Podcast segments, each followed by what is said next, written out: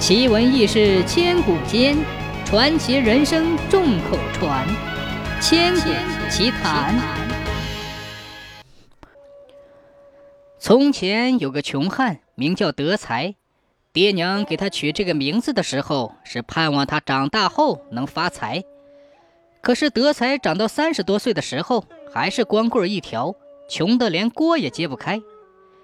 这一年，德才到普陀山去进香，想求观音菩萨保佑他早日发财。他从前寺拜到后寺，从后寺拜到佛顶山，听说梵音洞的观音菩萨会现身，有求必应，于是又跟在香客的后面到梵音洞去拜见观音。那时候，梵音洞与普陀山之间有一条开阔的海图，两头通海，涨潮时。风大浪高，潮流急；落潮时，土泥稀烂，陷没脚。人们要去梵音洞，只得等落潮之后，赤脚从海图上跋涉过去。德才到了那里，看看这片海图，心里暗暗地盘算起来：要是能弄到一只舢板，在这里摇船摆渡，一来行善积德，二来自己下半辈子也算是有着落了。他越想越觉得自己这个主意不错，便在海边搭了一座茅草棚，向香客们募化买船钱。香客们都说这是个好事，便纷纷解囊相助。几个月过去了，德才募到不少铜钿碎银，粗粗一算，买只舢板绰绰有余。可是他看这些白花花的碎银，叮当响的铜钱，却变了主意：这条财路断不得。再木化几年吧。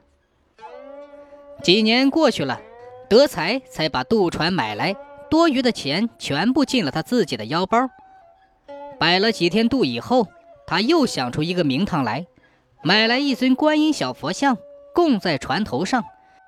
又从茅草棚里拿来一只咸菜泵，放在观音像前，泵上贴着一张红条，上面写着“慈航普渡，随缘乐住”八个字。以此来敲香客们的竹杠，要是香客们往泵里丢的钱少，他就故意把山板摇晃得厉害，吓得善男信女们跪倒在观音像前，叩头念经，把身上的铜钱碎银全部都掏出来往泵里丢。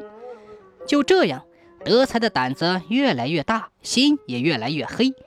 遇到年轻漂亮的女香客，还动手动脚的调戏，香客们心里很恨他。但又不敢贸然得罪他，因为他们得靠这只船来摆渡他们。有一天，德才见无人来摆渡，便把舢板泊在岸边，将十多枪黄鱼响晒在舱板上，拿出一壶老酒和几节慢响，悠闲自得地吃起来。少公，摆渡喽！突然，岸上传来脆蹦蹦的唤声，德才扭头一看。哟，是个十分标致的大姑娘，手臂上挽着一只小竹篮，上面盖着一块绣着荷花的方巾。德才心里痒痒，连忙放下酒杯，伸手去扶姑娘上船。那姑娘也不理睬，只轻轻的一跳，就跳到船上。德才扶了个空，顺势把橹一板，舢板离了岸，就引时一划，某时一划的摇着。两只眼睛色眯眯地盯着大姑娘身上。女香客，你是来求福还是求子啊？那姑娘正襟危坐，微微冷笑：“我是来求善，求船。”哈哈哈哈哈！德才浪声浪气的大笑。龙舟也是船，船板也是船。姑娘来求船，在下便是船。说罢，一只脚猛蹬船舷。小舢板剧烈摇晃，可是不管舢板如何摇晃，姑娘毫不惊慌，脸上挂着微笑，稳稳地坐在那里。